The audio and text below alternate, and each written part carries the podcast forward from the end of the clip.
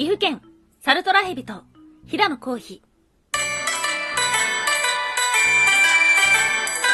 ンタンは妖怪について知りたい。はい、空飛ぶワンタンです。ワンタンは妖怪について知りたいということで、この番組は普段キャラクター業界で働いているワンタンが、日本におけるめちゃくちゃ面白いキャラクター妖怪についてサクサクっと紹介している番組です。この番組のスポンサーはともさまさん、歴史とか世界遺産とかを語るラジオなど放送されています。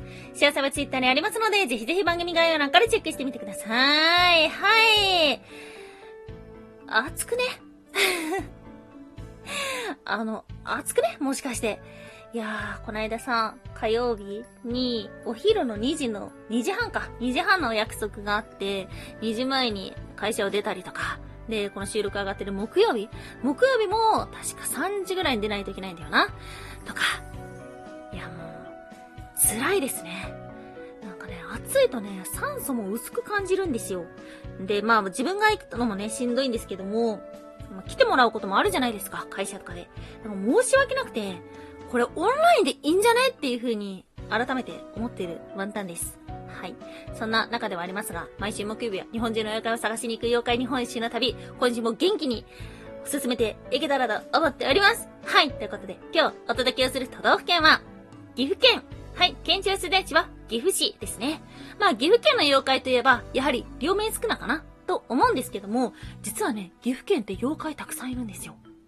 岐阜県妖怪とかでね、まあ、ぜひ調べていただけたらと思うんですけども、山に伝わる妖怪だったりとか、川に伝わる妖怪だったりとか、あとは大陸から来てるような妖怪とか、様々にあります。はい。ということで、今日はですね、そんな中から、サルトラヘビのお話をしていきまして、そしてね、後半の方では、まあ、一度は行ってみたい岐阜県スポットのお話をしていきたいんですけども、そうですね、結構ね、うーん、衝撃的だったかもしれない。はい。そんな結末、一体どのように迎えるのでしょうか。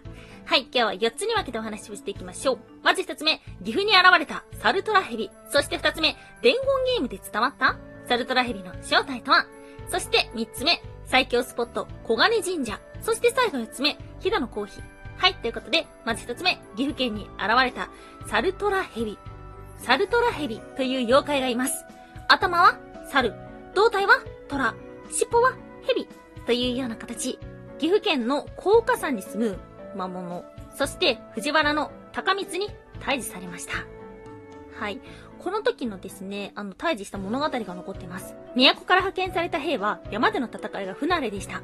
そこで、まず、高架神社を再建したのです。現地民と共に7日間、昼夜妖怪退治を祈願しました。そしてその後、高架山ふもとの6カ所に神社を新しく作り、そしてさらに祈祷を続けました。ある日、夢で、ひょうたんを言おう、と告げられます。そして、ひょうたんに化けていたサルトラヘビを無事打ち取ることに成功しました。はい、というような話です。最後の資料は1858年の絵馬に描かれているということでした。はい、その正体は何者だったのか。今日の二つ目、伝言ゲームで伝わったサルトラヘビの正体とは？はい。このサルトラヘビというのは光伝で伝わっていきました。なので、ちょっとずつ内容が違ったりもしています。この話の元となったのは、牛の角を持つ大鬼大使だったりとか、あとは、キジのような鳴き声を発する鳥の妖魔ではないか、ということ。まあ、鬼の話は別として、今のキジのような鳴き声のもの、聞いたことありますよね。はい。これは実は、もともとは、ヌエ退治の派生ではないかということでした。ヌエというと、猿の頭、狸の胴体、虎の手足、尻尾は蛇とされてます。まあ、胴体狸なんですけども、他の資料によると、イノシシとも言われてますね。はい。このよくわからない妖怪というのが、ヌエ。ですが、正体は、ひょうひょうとなぐ虎つぐみという鳥とも言われています。はい。ということで、サルトラヘビの正体というのは、京都のヌエが香典で伝わってきたものそして三つ目、最強スポット、小金神社。はい。まあ、サルトラヘビのお話はここまでで、で、もう一スポットぐらいですね、岐阜県の面白い場所を探したいなと思って探してました。その中に、小金神社というものがあります。なんと、創建は西暦135年というとても長い歴史を持っているんですが、場所はですね、繁華街にあるそうです。JR 岐阜岐阜駅、えっ、と、名鉄岐阜駅から徒歩15分足らずの繁華街にあります。珍しくも、黄金色の鳥居があります。そして、まあ、その見た目の通り、金運とか財宝とか、あとは産業繁栄、商売繁盛というようなご利益があるそうです。ここに祀ま、祀られている、主姫の御事という方なんですけども、彼女は、えっと、この地で夫を亡くし、悲しんでいたそうです。ただ、ここで悲しみくれていたわけではありませんでした。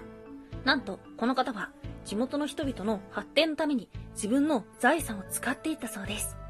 はい。そんな彼女が祀られている小金神社。なんと、プレミアムフライデーには、プレミアム小金デーとして、この日だけ限定の特別の金色の御朱印があるそうです。はい。1ヶ月に一度のお楽しみということでした。はい。ということでですね、そんな岐阜県のお話をしてたんですけども、まあ、もう一つですね、なんかないかなと思って岐阜県調べてきました。で、ワンタンの中で岐阜県というと、やはりね、白川郷かなと思います。で、まあ、フィクション作品ではあるんですけども、日暮らしの泣く頃に、が、まあまあ、あの、アニメとかも好きだったので、なので、そのイメージがあって、あーなんかないかな、歴史的な話ないかな、そもそも両面少なとか、なんでそんな特殊なものがいるんだろうなと思って調べてた中に、飛騨の皇妃というものがありました。飛騨の皇妃、なんと歴史は長く、2000年前から伝わっていたものなんですけども、これもまた、香典によるものなんです。伝わっているのは、なんと、飛騨側から見た古事記や日本書紀の裏側、真相ということでした。で、これに関しては、ちょっとですね、ネットで調べきるのは難しそうで、書籍が出ているので、まあ面白そうだと思ったんですけども、ちょっとワンタンが調べた限り、ざっくりどんなことが書かれているかなんですけども、実は日本はかつて海に沈んでいました。その海から浮かび上がった時に、最初に出てきたのが、乗鞍岳というところだったのです。はい、岐阜県にある乗鞍岳。ということなので、日本に最初にできた土地というのはこの場所。天孫降臨。これは現在の宮崎県という話をしました。しかし、実は、ここで行われていた。というようなことが語られています。はい。まあね、それの根拠とか裏付けるものっていうのが結局公伝なので、果たして本当にそうなのかなっていうところではあるんですけども、ここをね、わざわざ紹介したのは、もう一つ訪れたい理由があります。はい。この場所、実は日本で初めて新婚旅行をした坂本龍馬が新婚旅行で訪れた場所なんです。はい。ということでですね、ぜひ、この岐阜県の妖怪様々にあるんですけども、旅行に行く際には、今お話をした小金神社、そして乗鞍岳も注目です。ワンタンは妖怪について知りたい。はい、ということで、今日もお便りを紹介していきましょう。稲佐さんありがとうございます。なしか、昨日やってるの気づかなくて、ちょっとしか見れなかったの。今日のワンタンさんのもちょっとしか聞けなかった食べればご機嫌かも。ワンタンさんの怒り怒ったのも？消滅 ということで、いつも楽しいお便りをいただきありがとうございます。ね、ナウシカ面白かったですね。そして、ついに始まるジブリの最新回に注目というところです。そしてギフトもいただきました。大森商店さん拝聴しました。ということで、ありがとうございます。いつも、いつも、いつも、いつも、ありがとうございます。そしてですね、ちょっと紹介遅くなってしまったんですけれども、遠藤三鷹さんもワンタンちゃんということでありがとうございます。そして、えー犬さんもありがとうございます。ワンタンさんのワンは犬のワーン おみんな楽しそうでいいですね。そしてともさんありがとうございます。夏休みは宮沢賢治特集楽しみにしています。